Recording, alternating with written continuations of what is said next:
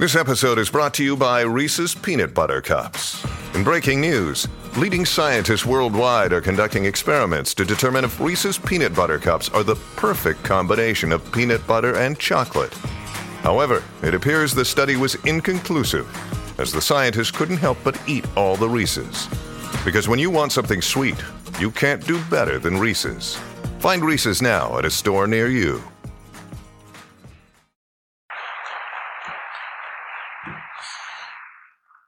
Bene, buongiorno a tutti. Vi lascerò andare in tempo per andare a casa a pranzo, anche se magari un po' in ritardo, perché immagino che anche qua a Genova, come da noi a Torino, all'una di solito si è a tavola. Ecco, gli orari dei pasti sono un ritmo della nostra vita, molto contraddittorio, in questo senso che quasi tutti noi, io credo di poterlo dire, abbiamo interiorizzato degli orari dei pasti che a noi sembrano quelli ovvi, quelli naturali. Io in 60 anni di vita ho sempre pranzato all'una e cenato alle 8, usando questa precisa terminologia, tornerò anche su questa terminologia. Poi rare volte capita magari di mangiare mezz'ora prima e va ancora bene, o di mangiare un quarto d'ora dopo e va già meno bene, ma quelli sono per me fin dall'infanzia gli ovvi orari dei pasti. Dopodiché quando uno si muove per il mondo scopre che non è così dappertutto e che quindi questi orari sono arbitrari, perché se uno è a Roma e viene invitato a cena da amici a Roma, sa benissimo che prima delle 9 è inutile presentarsi. In Spagna, stavo per dire peggio ancora, con un inevitabile giudizio morale, prima delle 10 non si riesce ad andare a tavola. Ecco, nel mondo di oggi questa differenza negli orari è abbastanza marcata quando si tratta appunto di passare da una regione all'altra, da un paese all'altro. Non mi sembra, voi mi correggerete se avete avuto esperienze diverse, ma non mi sembra che invece gli orari dei pasti, gli orari a cui si mangia, siano considerati come uno status symbol, qualche cosa che si ostenta perché si hanno abitudini tipiche della propria classe sociale. Almeno non mi pare che sia così nell'Italia di oggi. In passato invece è stato così. E quello che proverò a raccontare oggi è proprio una fase della nostra storia tra la fine del Settecento e la fine dell'Ottocento, in cui c'è stata una trasformazione degli orari dei pasti, soprattutto da parte delle classi dirigenti, dell'aristocrazia, della borghesia, una trasformazione, uno slittamento negli orari dei pasti, a cui in quell'epoca si è data una grande importanza proprio culturale e sociale, come status symbol.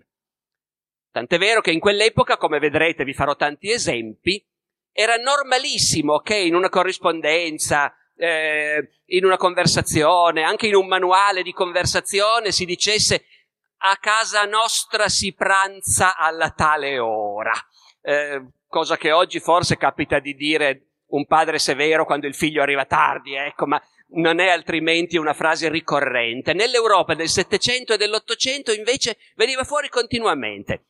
Cercherò di farvi vedere come mai.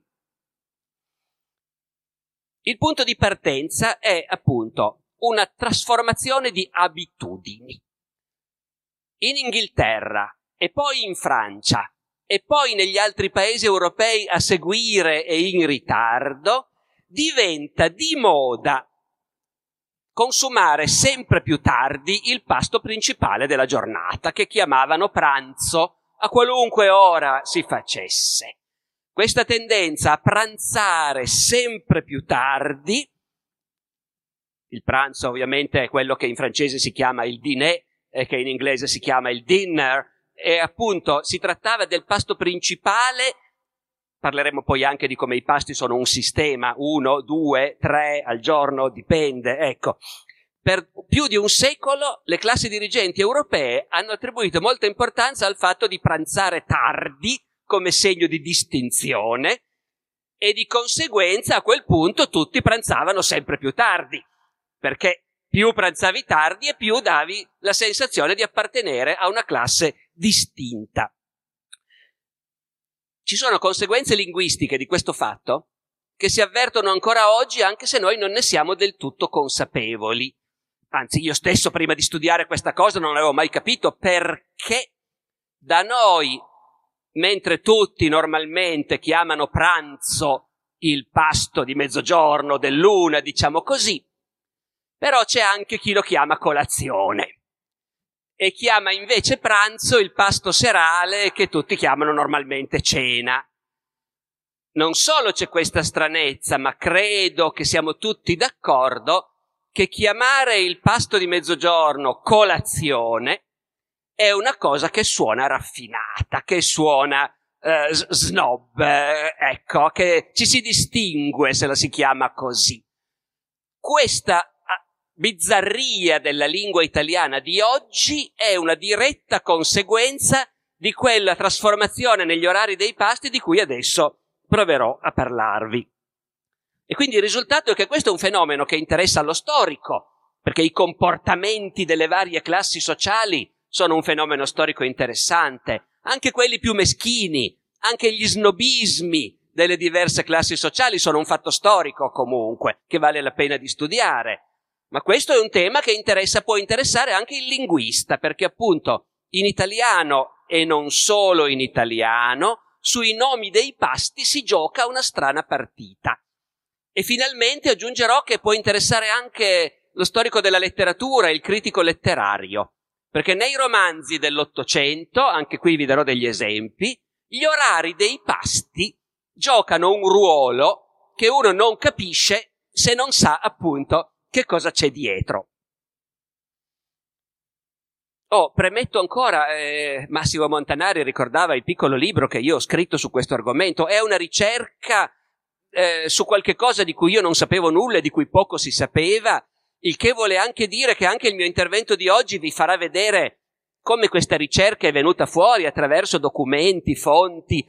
In altre parole, quello che sto cercando di dire è che sarà un intervento meno divulgativo del solito e magari anche un pochino più difficile da seguire. Farò il possibile perché non sia troppo difficile, ma l'unica cosa che posso fare appunto è farvi vedere quali fonti mi hanno spinto a capire questa strana cosa che è successa a un certo punto in Europa. Allora, punto di partenza. Per secoli in Europa anche i re e i nobili hanno mangiato più o meno con gli stessi orari con cui mangiavano tutti quanti e per secoli è stato abbastanza normale fare un pasto, il più importante di solito, a mezzogiorno, all'una, e poi un altro pasto in serata. Come facciamo noi?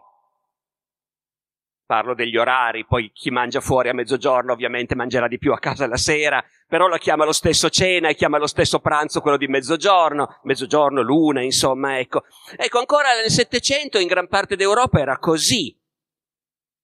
Nelle memorie di Goldoni nel 1747 stava a Pisa e a un certo punto gli racconta che lui spesso capita all'ora di pranzo a casa di un amico qualunque, così, perché c'è l'abitudine di mangiare insieme, non c'è bisogno di essere invitati, e però dice certe volte mi capita di essere ritardato dal lavoro fino alle 2 e se ho tirato le 2 è troppo tardi per andare a mangiare da qualche amico, ormai è già tutto finito e quindi mi faccio venire il pranzo dalla trattoria, dice Goldoni. Ancora, pochi anni dopo, nel 1764, un giovane intellettuale e scrittore scozzese, James Boswell, sta facendo il suo grand tour sul continente. Sapete che i gentiluomini inglesi e scozzesi fanno, se hanno i mezzi, questi lunghi viaggi, mesi, anni sul continente per familiarizzarsi con i vari paesi. Nel 1764 Boswell riesce a farsi invitare a pranzo in Svizzera da Rousseau. Va a pranzo da Rousseau e Rousseau gli dice di venire a mezzogiorno in modo da avere il tempo di chiacchierare un pochino prima di sedersi a tavola. Vanno a pranzo all'una, alle 2:30 hanno finito. In altre parole, esattamente come noi. Vi chiederete come faccio a raccontarvi che nel frattempo c'è stato un grande cambiamento. E invece c'è stato.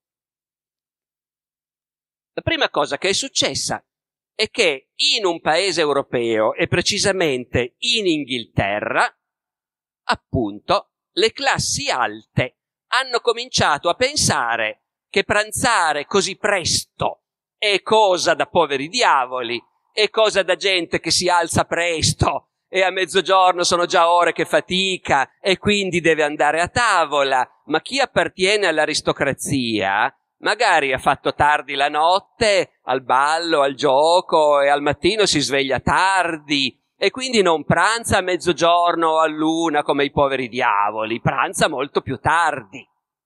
Nella letteratura inglese ci sono tracce di questo già all'inizio del Settecento. Per esempio, Swift, l'autore dei Viaggi di Gulliver, avete presente? Ecco, Swift in un suo poemetto satirico sul matrimonio descrive le tribolazioni di un anziano ecclesiastico, un decano, che ha fatto lo sbaglio della sua vita, ha sposato la figlia di un lord. Sapete che nella chiesa anglicana si sposano, naturalmente. Allora, questo anziano ecclesiastico ha sposato la figlia di un lord che viene da una classe sociale molto superiore alla sua. È un disastro, la moglie non va a tavola prima delle 4 del pomeriggio. Mentre, dice Swift, il decano, che era abituato ad andare a tavola all'una, alle 4 ha la nausea, lo stomaco in subbuglio e insomma la sua vita è rovinata.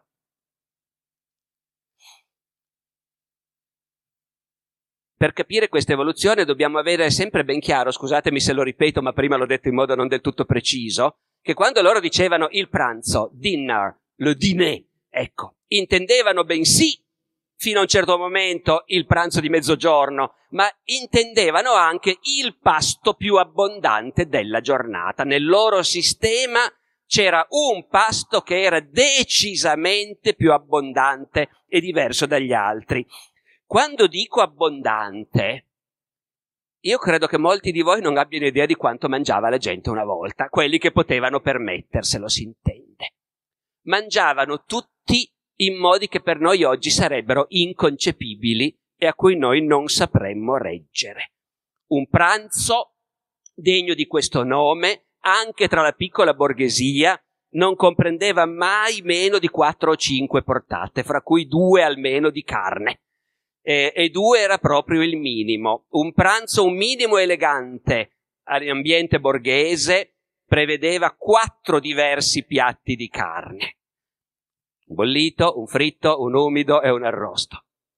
Se vi sembra strano, andatevi a leggere Pellegrino Artusi, La scienza in cucina e l'arte di mangiar bene. Scusami Massimo se usurpo qui l'Artusi di cui tu sei il massimo conoscitore e ben altri appunto qui, ma l'unica cosa che dirò dell'Artusi qui, non sapendone nient'altro, è che i menù che l'Artusi propone per i pranzi delle sue lettrici, dei suoi lettori, una borghesia vasta, l'Artusi ha venduto una quantità strabiliante di copie, i menù dell'Artusi sono di questo tipo, sono divisi per mesi, proposta di un pranzetto per il mese di agosto, taglierini in brodo, prosciutto e melone, bollito di vitello con fagiolini e besciamel, volo van ripieni di rigaglie, cotolette di vitello col prosciutto,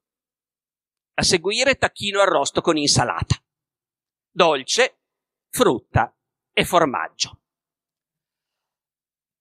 Allora, è chiaro che nella loro mente c'è chiara l'idea che c'è un pasto che è quello importante, e questo pasto importante che gli aristocratici inglesi del Settecento cominciano a ritardare spostandolo in avanti. C'è tutta una serie di testimonianze di come questo spostamento sia progressivo, è uno slittamento. All'inizio del Settecento il re, e i re incarnano sempre una tendenza conservatrice nel mondo aristocratico di queste cose, perché la corte fa fatica a cambiare la sua etichetta. In Inghilterra all'inizio del Settecento il re pranza alle 3. I ministri e i lord più alla moda pranzano alle 4, ma alla fine del Settecento questi orari sono diventati provinciali. Sono solo i gentiluomini di provincia che pranzano alle 4, cosa che peraltro stupisce molto i turisti stranieri, per esempio quelli italiani, abituati a casa loro a mangiare molto prima. Nel 1788 c'è un pubblicista italiano, si chiama Luigi Angiolini, il quale scrive un libro sui suoi viaggi in Inghilterra e racconta come cosa degna di nota per i suoi lettori italiani che in Inghilterra i gentiluomini di campagna giungono al pranzo sempre dopo le ore 4 passato mezzogiorno. Ma questi sono i gentiluomini di campagna. A Londra il gran mondo pranza ancora più tardi. Nel 1815 l'ambasciatore americano a Londra, John Quincy Adams, sarà poi presidente degli Stati Uniti, ci ha lasciato molti volumi di memorie, è invitato a pranzo in una casa aristocratica di Londra. L'invito è per le 6:30. Lui arriva alle 7 e scopre che non c'è ancora nessuno. E abitudine, gli spiegano invitare per le 6:30, 7:45, ma tutti sanno che prima delle 7 è inutile arrivare. In Inghilterra molti notano questo fenomeno di costume. Se ve ne posso parlare e se vi dico che è un fenomeno di costume significativo è perché i contemporanei stessi lo hanno notato. E per esempio ci ridono su. La moda di pranzare tardi presso la gente bene diventa un oggetto di satira. Nel 1807 una rivista inglese pubblica una lettera fittizia che vuole prendere in giro il modo di vita dei nobili lord. Questa lettera fittizia è scritta da un lord inventato, il quale racconta come si vive nei castelli di campagna quando si ospitano gli amici e insiste nel dire: non capisco perché ci criticano, perché noi viviamo una vita regolarissima, non c'è davvero nessun motivo di criticarci, noi abbiamo orari del tutto regolari, non si va quasi mai a dormire dopo le 4 del mattino. Per le 4 del mattino siamo tutti a dormire. E quindi non capisco perché ci criticano, facciamo colazione presto. Entro le 2 o le 3 del pomeriggio, diremmo noi facciamo colazione e poi ci facciamo la nostra passeggiata mattutina.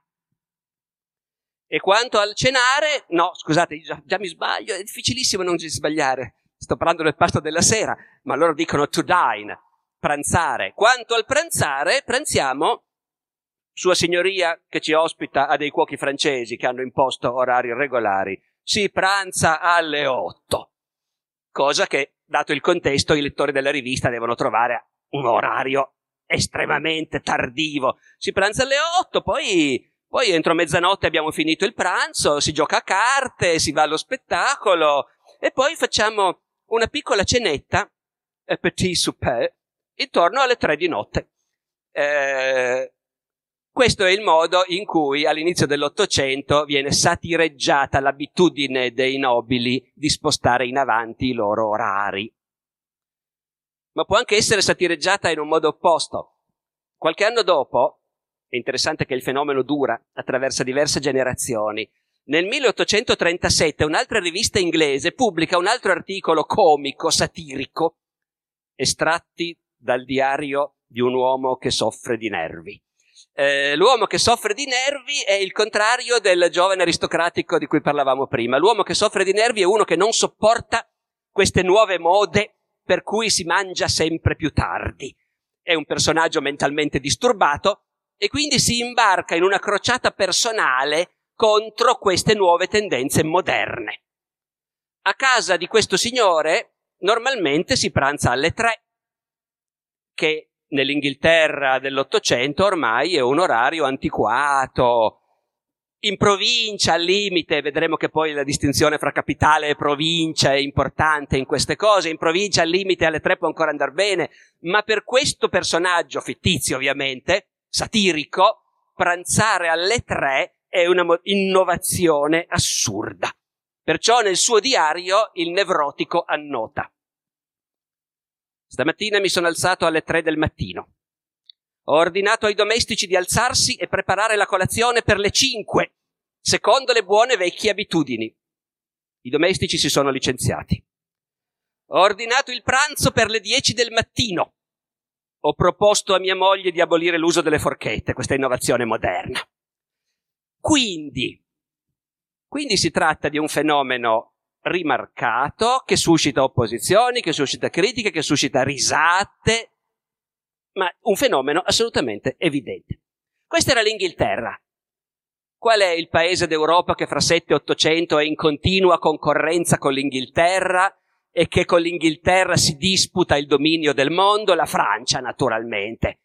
E nella Francia della Rivoluzione e di Napoleone la nuova moda inglese viene immediatamente ripresa dalle classi dirigenti. Anche qui la cosa interessante è che molti testi dell'epoca notano questo cambiamento in corso, che quindi è un fenomeno che ha una sua visibilità sociale. Un dizionario uscito nel 1827 a Parigi dice: 80 anni fa i nobili di corte erano gli unici che pranzavano alle 2, ma già prima della rivoluzione i borghesi avevano adottato questo orario e i grandi pranzavano alle 3. Poi, dopo la rivoluzione, fra i grandi e l'alta borghesia si è stabilito l'uso di non pranzare prima delle 5 o delle 6. E l'altra cosa che molti notano è che appunto questa evoluzione sta continuando. Nel 1821 esce a Parigi un manuale di buone maniere, autrice Madame Pariset, e in questo manuale di buone maniere si dice: l'ora a cui si pranza a Parigi slitta in avanti tutti i giorni. 30 anni fa si pranzava al più tardi alle 4, adesso non prima delle 5 e spesso alle 6 o alle 7. Dopodiché, in questo dizionario di buone maniere francese si dà una spiegazione interessante. Abbiamo visto che in Inghilterra la spiegazione, che secondo me è quella vera, è semplicemente lo snobismo delle classi dirigenti.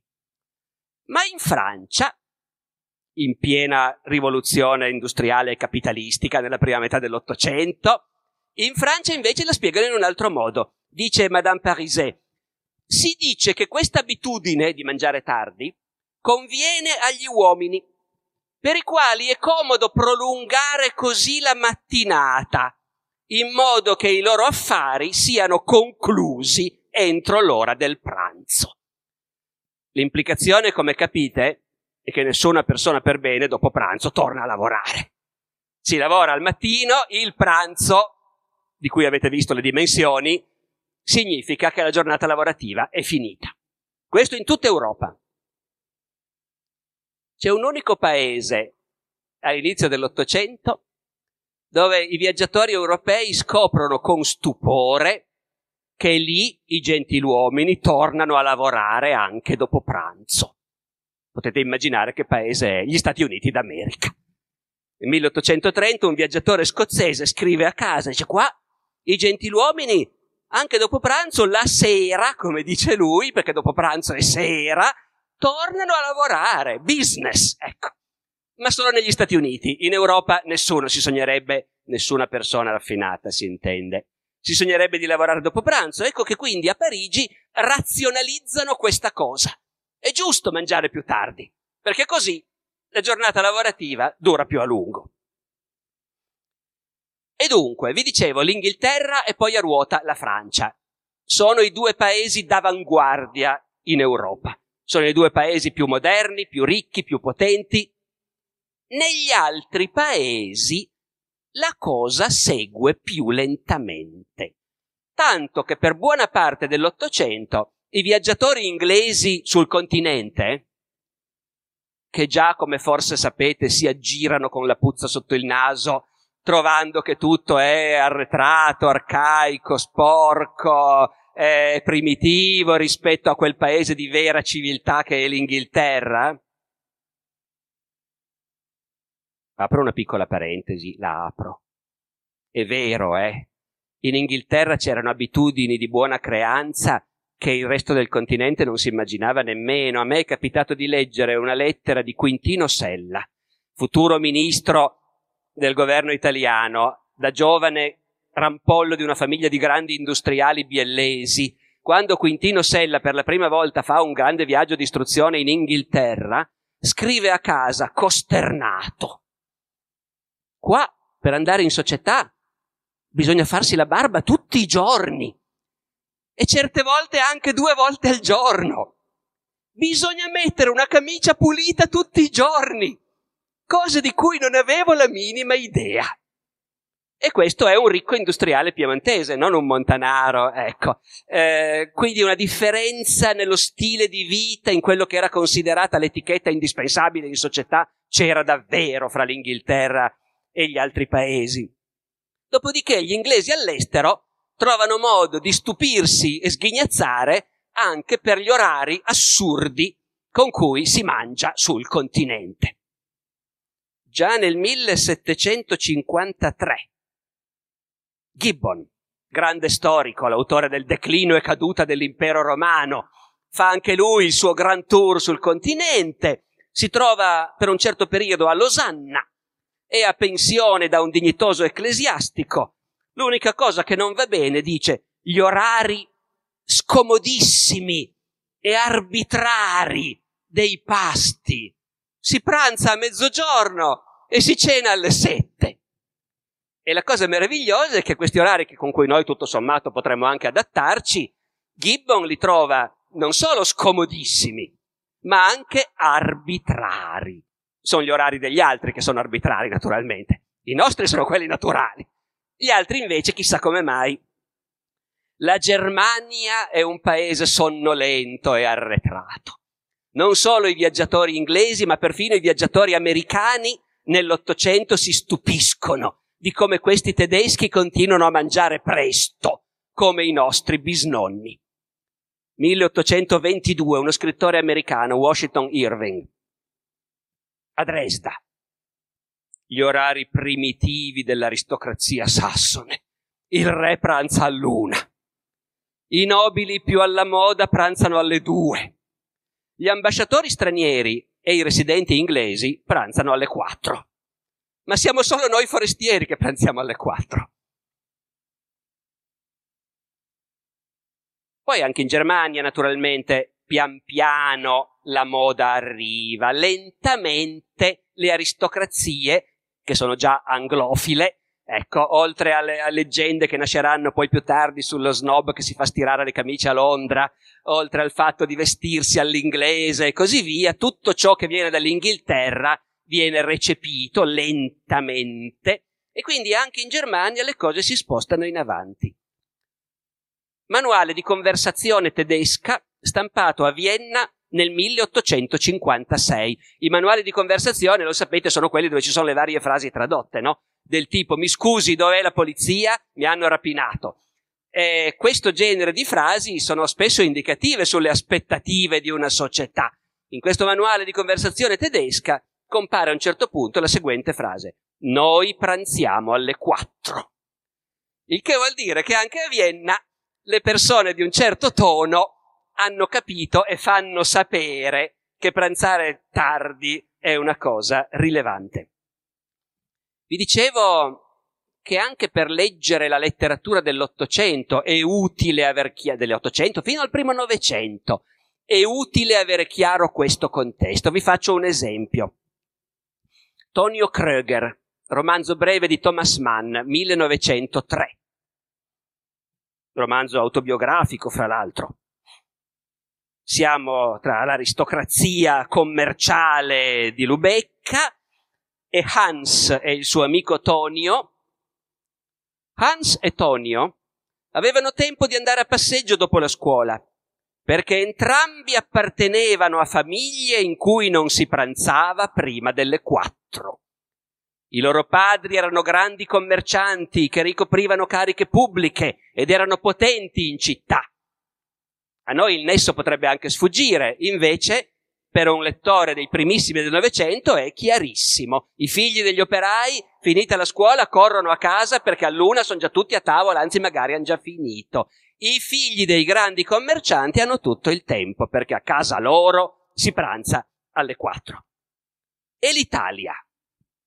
1826. Alessandro Manzoni scrive a un amico per invitarlo a pranzo. La nostra ora solita è le 5. Anche qui, primo, bisogna precisarlo, perché non esiste una convenzione che valga in tutta la società. Dipende da come ti collochi. Secondo, se sei il conte Manzoni, pranzi alle 5. Io devo dire che questa testimonianza del Manzoni è forse una delle prime che ho trovato su questo emergere dell'argomento. E ho avuto la reazione, la stessa reazione che poi critico negli altri, e cioè di dire: ma che orari assurdi! L'idea di mettersi a tavola per consumare un abbondantissimo pranzo alle 5 del pomeriggio mi sembrava folle, eppure il problema è che uno vive dentro un certo sistema. Per il conte Manzoni il sistema era quello. Ancora nel 1850 su un giornale di Milano esce un articolo che dice: ormai il bel mondo non pranza prima delle 5. Certo, è tardi, ma anche qui il giornale nota, siamo a metà 800 a Milano. In questo modo si allunga la mattinata lavorativa. Si può lavorare di più e sbrigare tutti gli affari prima di andare a tavola. E l'articolo continua informandoci che gli uffici chiudono alle 4, certo. Gli uffici chiudono alle 4, così poi il capufficio se ne può andare a pranzo, mentre gli operai che si alzano presto e lavorano tutto il giorno fanno un pasto a mezzogiorno. Il giornalista commenta: cosa degna dei bisavoli. E al tempo dei nostri antenati che si mangiava a mezzogiorno. Poi certo, non sempre tirare le 5 del pomeriggio è così facile, perché non sempre ti sei alzato a mezzogiorno dopo il ballo, c'è anche chi magari si è alzato un po' prima. Tirare le 5 del pomeriggio non è facile. E allora un gentiluomo dell'Ottocento, verso le 11, fa una colazione alla fourchette, e cioè uno spuntino che può prevedere un mezzo pollo arrosto, una bottiglia di vino bianco, un po' di frutta, così, proprio il minimo indispensabile. Voi capite che nella loro mentalità chiamare questa cosa pranzo sarebbe ridicolo, non gli viene neanche in mente. È un'altra cosa, è una colazione, ma non più soltanto il cappuccino del mattino, e invece è una colazione un po' più abbondante. Naturalmente il breakfast inglese e americano con uova, pancetta e cose del genere nasce così. E per quello si chiama breakfast, cioè rompiamo il digiuno. Tu magari ti sei anche alzato presto, tazza di caffè, però il pranzo deve aspettare alle 6 del pomeriggio. E quindi a metà mattina ti fai uno spuntino, però appunto alla fourchette, cioè con qualcosa di cucinato. Another day is here, and you're ready for it. What to wear? Check. Breakfast, lunch, and dinner? Check. Planning for what's next and how to save for it? That's where Bank of America can help. For your financial to-dos, Bank of America has experts ready to help get you closer to your goals. Get started at one of our local financial centers or 24/7 in our mobile banking app. Find a location near you at bankofamerica.com/talktous. What would you like the power to do? Mobile banking requires downloading the app and is only available for select devices. Message and data rates may apply. Bank of America N.A. member FDIC. Il bello è che erano tutti abituati a chiamare mattina il periodo che precede il pranzo e pomeriggio oppure dopo pranzo la fase successiva. Alcuni continuano a fare così, finché non vai a pranzo è mattina. Se tu pranzi alle 6, il mattino arriva fino alle 6 del pomeriggio. Altri invece, specialmente quelli che hanno conservato le vecchie abitudini, continuano a pensare che a mezzogiorno la mattina finisce. E dopo come si chiama? Dopo pranzo. Il risultato è che agli occhi della gente del popolo i ricchi pranzano dopo pranzo. Sonetto del Belli, 1832, Roma. Dopo pranzo, da un pranzo, er Sor Michele. Il Sor Michele ha dato un pranzo, a che ora si tiene questo pranzo? Dopo pranzo. Perché? Gli orari per tutto l'Ottocento continuano a slittare in avanti. A metà secolo alle 5 era già un orario da aristocratici. Ma nel 1874, altro articolo di giornale, siamo a Napoli, elezioni comunali. I presidenti dei seggi elettorali del quartiere Avvocata scrivono una lettera aperta ai giornali per protestare contro il comune che in occasione delle elezioni ha offerto ai presidenti dei seggi un pranzo. E i presidenti scrivono per protestare perché è stato un pranzo schifosissimo, dicono. Quello che a noi interessa è che è stato consumato alle 6 pomeridiane. Poi non tutti, c'è una certa oscillazione. Ancora nel 1868, in una commedia pubblicata a Milano, a un personaggio scappa la classica battuta «Noi pranziamo alle 5 precise», cosa che probabilmente a questa data fa capire che non è poi uno così aristocratico come crede di essere, perché i veri aristocratici ormai pranzano alle 6 o magari ancora dopo. Il popolo rimane attaccato ai vecchi orari, mangia presto. Poi, pian pianino, slitta in avanti, però comunque senza esagerare. A me è capitato di trovare, per l'epoca della Prima Guerra Mondiale, una lettera di un generale e una lettera di un soldato semplice. Il generale accenna al fatto che, come ovvio, lui pranza alle 8.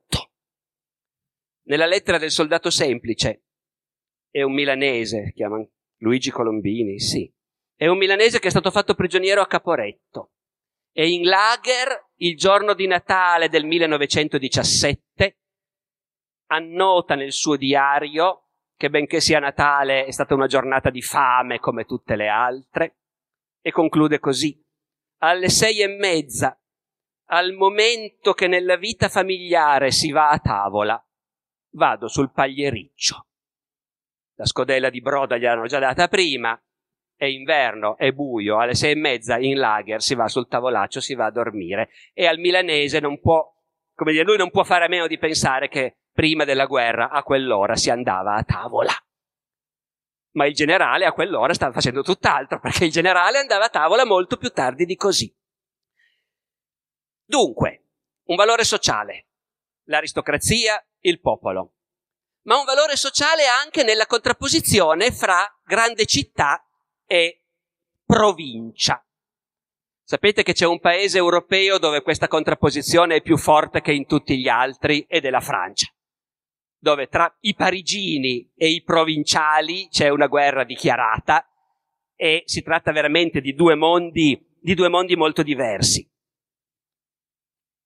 Se uno legge i romanzi di Balzac, ambientati nella Francia della prima metà dell'Ottocento, trova continuamente dei riferimenti a questo contrasto di costumi. E Balzac adotta il punto di vista dei parigini e quando descrive una società di provincia, li prende in giro, divertendosi alle loro spalle, perché come al tempo dei nonni continuano a pranzare con orari ridicoli. Così c'è un romanzo in cui Balzac dice il bel mondo della città di Alençon.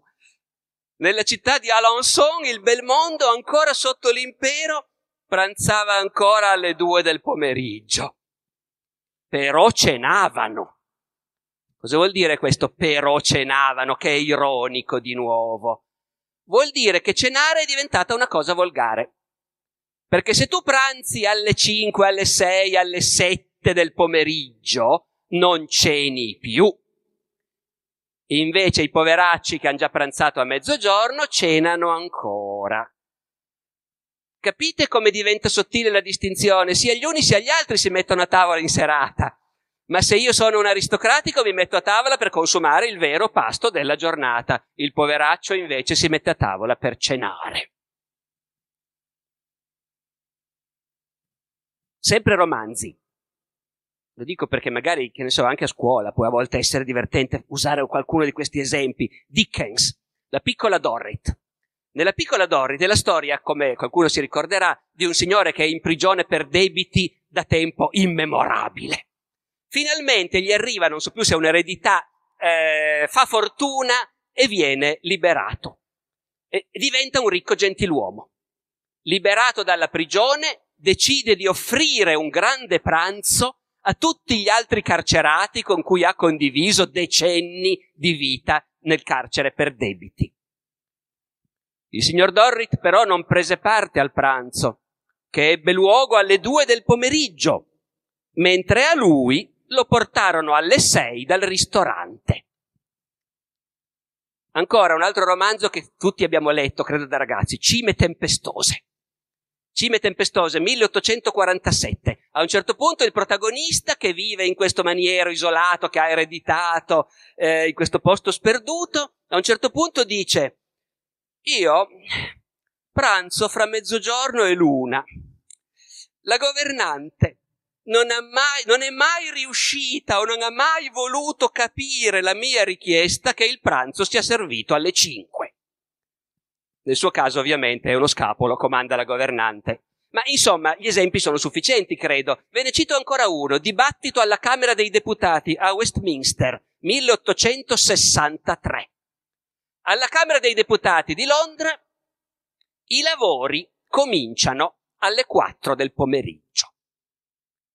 Verso le 6, le 7, quando il dibattito è nel suo pieno e si dovrebbe votare, se la svignano tutti per andare a casa a pranzo. A questo punto ci si chiede, ma perché abbiamo questi orari così scomodi? Risposta: chiaro che abbiamo questi orari che per noi sono scomodi. I lavori della Camera da sempre cominciano alle 4 del pomeriggio, perché al tempo dei nostri nonni alle 4 del pomeriggio avevano finito di pranzare e si erano anche liberati dagli affari e potevano venire a fare il lavoro in Parlamento. Cosa facciamo? Spostiamo gli orari di convocazione? Impossibile. Una riforma del genere non passerebbe mai. La Camera si deve riunire alle 4. Perciò, disegno di legge. Apriamo una buvette a Westminster. Un posto semplice dove si possa avere una buona bistecca, in modo che gli onorevoli deputati non siano costretti a scappare a casa sul più bello per poter pranzare. Il risultato di tutto questo, come vi dicevo, si traduce anche sul piano linguistico. Chi nota queste nuove abitudini, che poi non sono più nuove perché sono generazioni e generazioni che insistono a spostare sempre in avanti, chi nota queste cose spesso critica anche dicendo: ma allora cambiamogli i nomi a un certo punto. Una fonte preziosissima per queste cose è il Dizionario dei luoghi comuni di Flaubert, 1870. Sapete, il Dizionario dei luoghi comuni è quel libro in cui Flaubert annota tutte le scemenze che si sentono nei salotti, perché nei salotti è pieno di gente che ripete cose che ha sentito dire, banalità, cose che ha letto sul giornale, credendo di dire qualche cosa di intelligente. E Flaubert per decenni ha frequentato i salotti e ha annotato tutte le banalità e i luoghi comuni che sentiva. E poi ne ha fatto un dizionario in ordine alfabetico. Alla voce dîner. Quali sono le banalità che a metà Ottocento si sentono nei salotti francesi?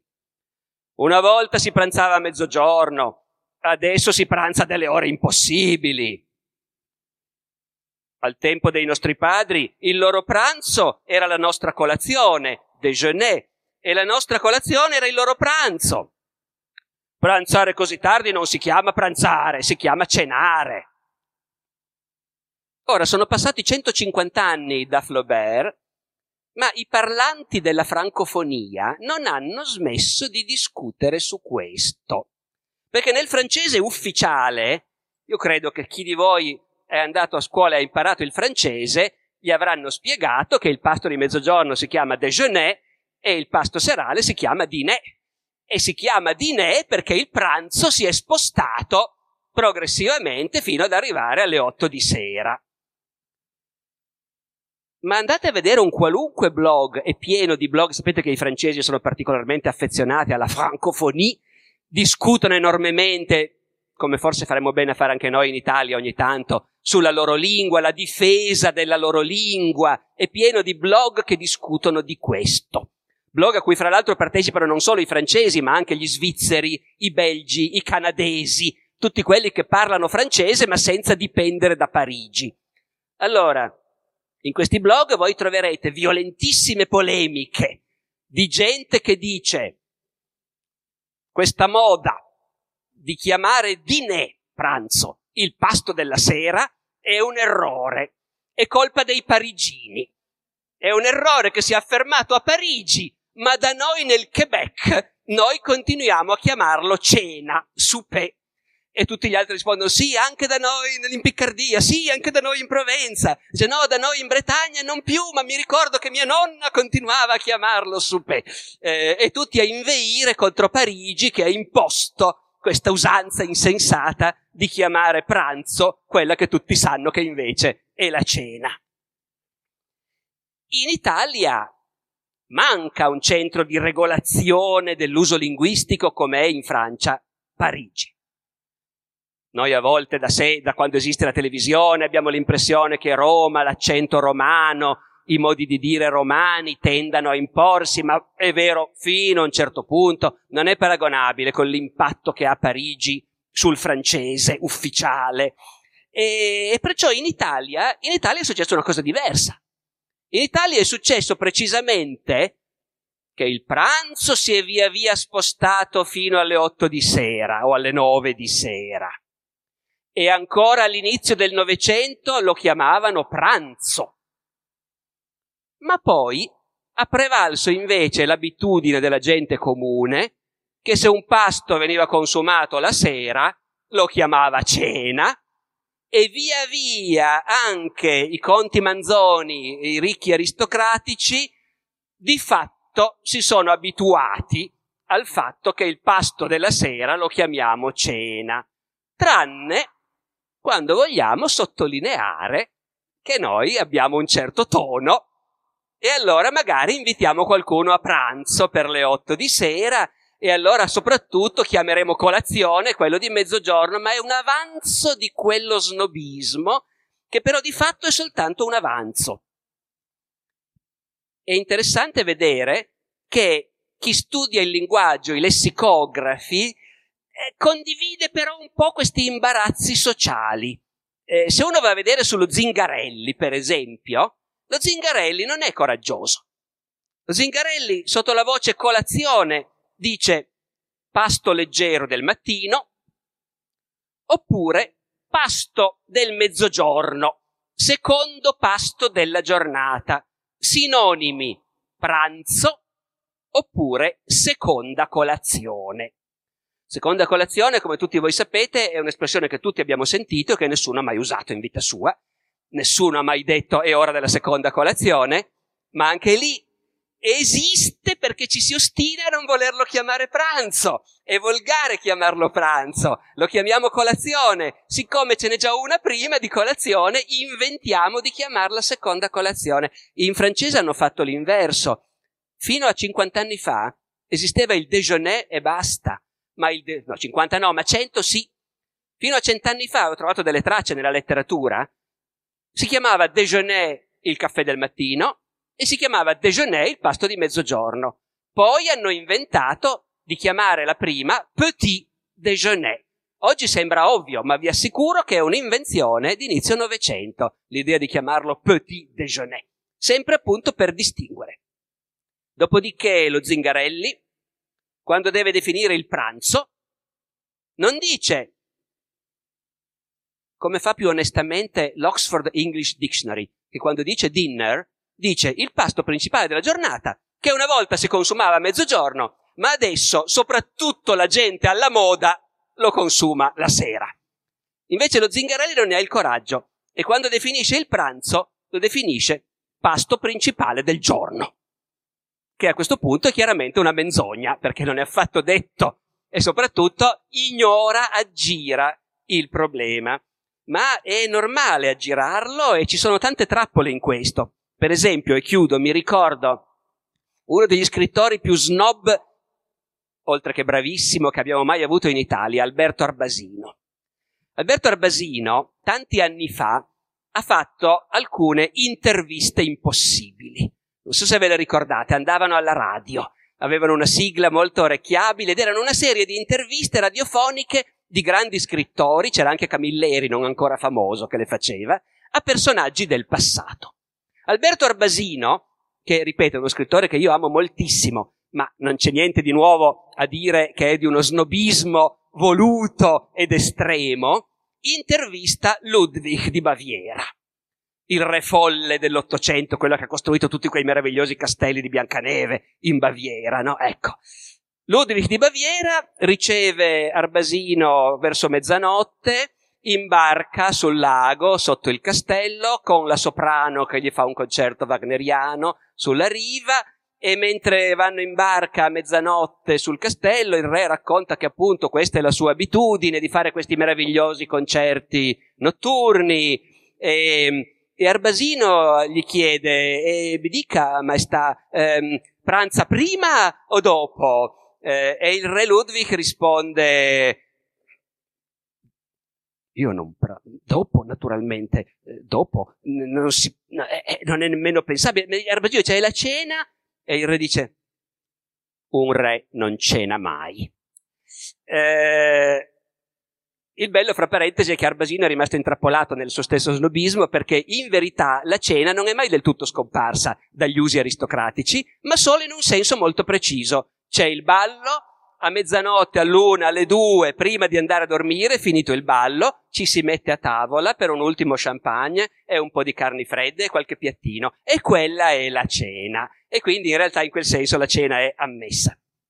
Dopodiché, appunto, secondo le regole linguistiche, dinner, dîner si dovrebbe tradurre pranzo, ma per tradurlo pranzo dovremmo avere presente tutta questa storia che allo spirito dell'italiano di oggi è estranea. Per noi oggi chiamare pranzo un pasto consumato la sera è molto difficile, tant'è vero che quando qualche anno fa è uscito un film francese che si intitolava Le Dîner de cons, e cioè il pranzo dei cretini, è stato puntualmente tradotto la cena dei cretini, perché quando hanno visto che si svolgeva di sera, i traduttori automaticamente hanno tradotto la cena. Dopodiché grazie e scusatemi, come vi diceva il Manzoni, se stavolta sono riuscito ad annoiarvi.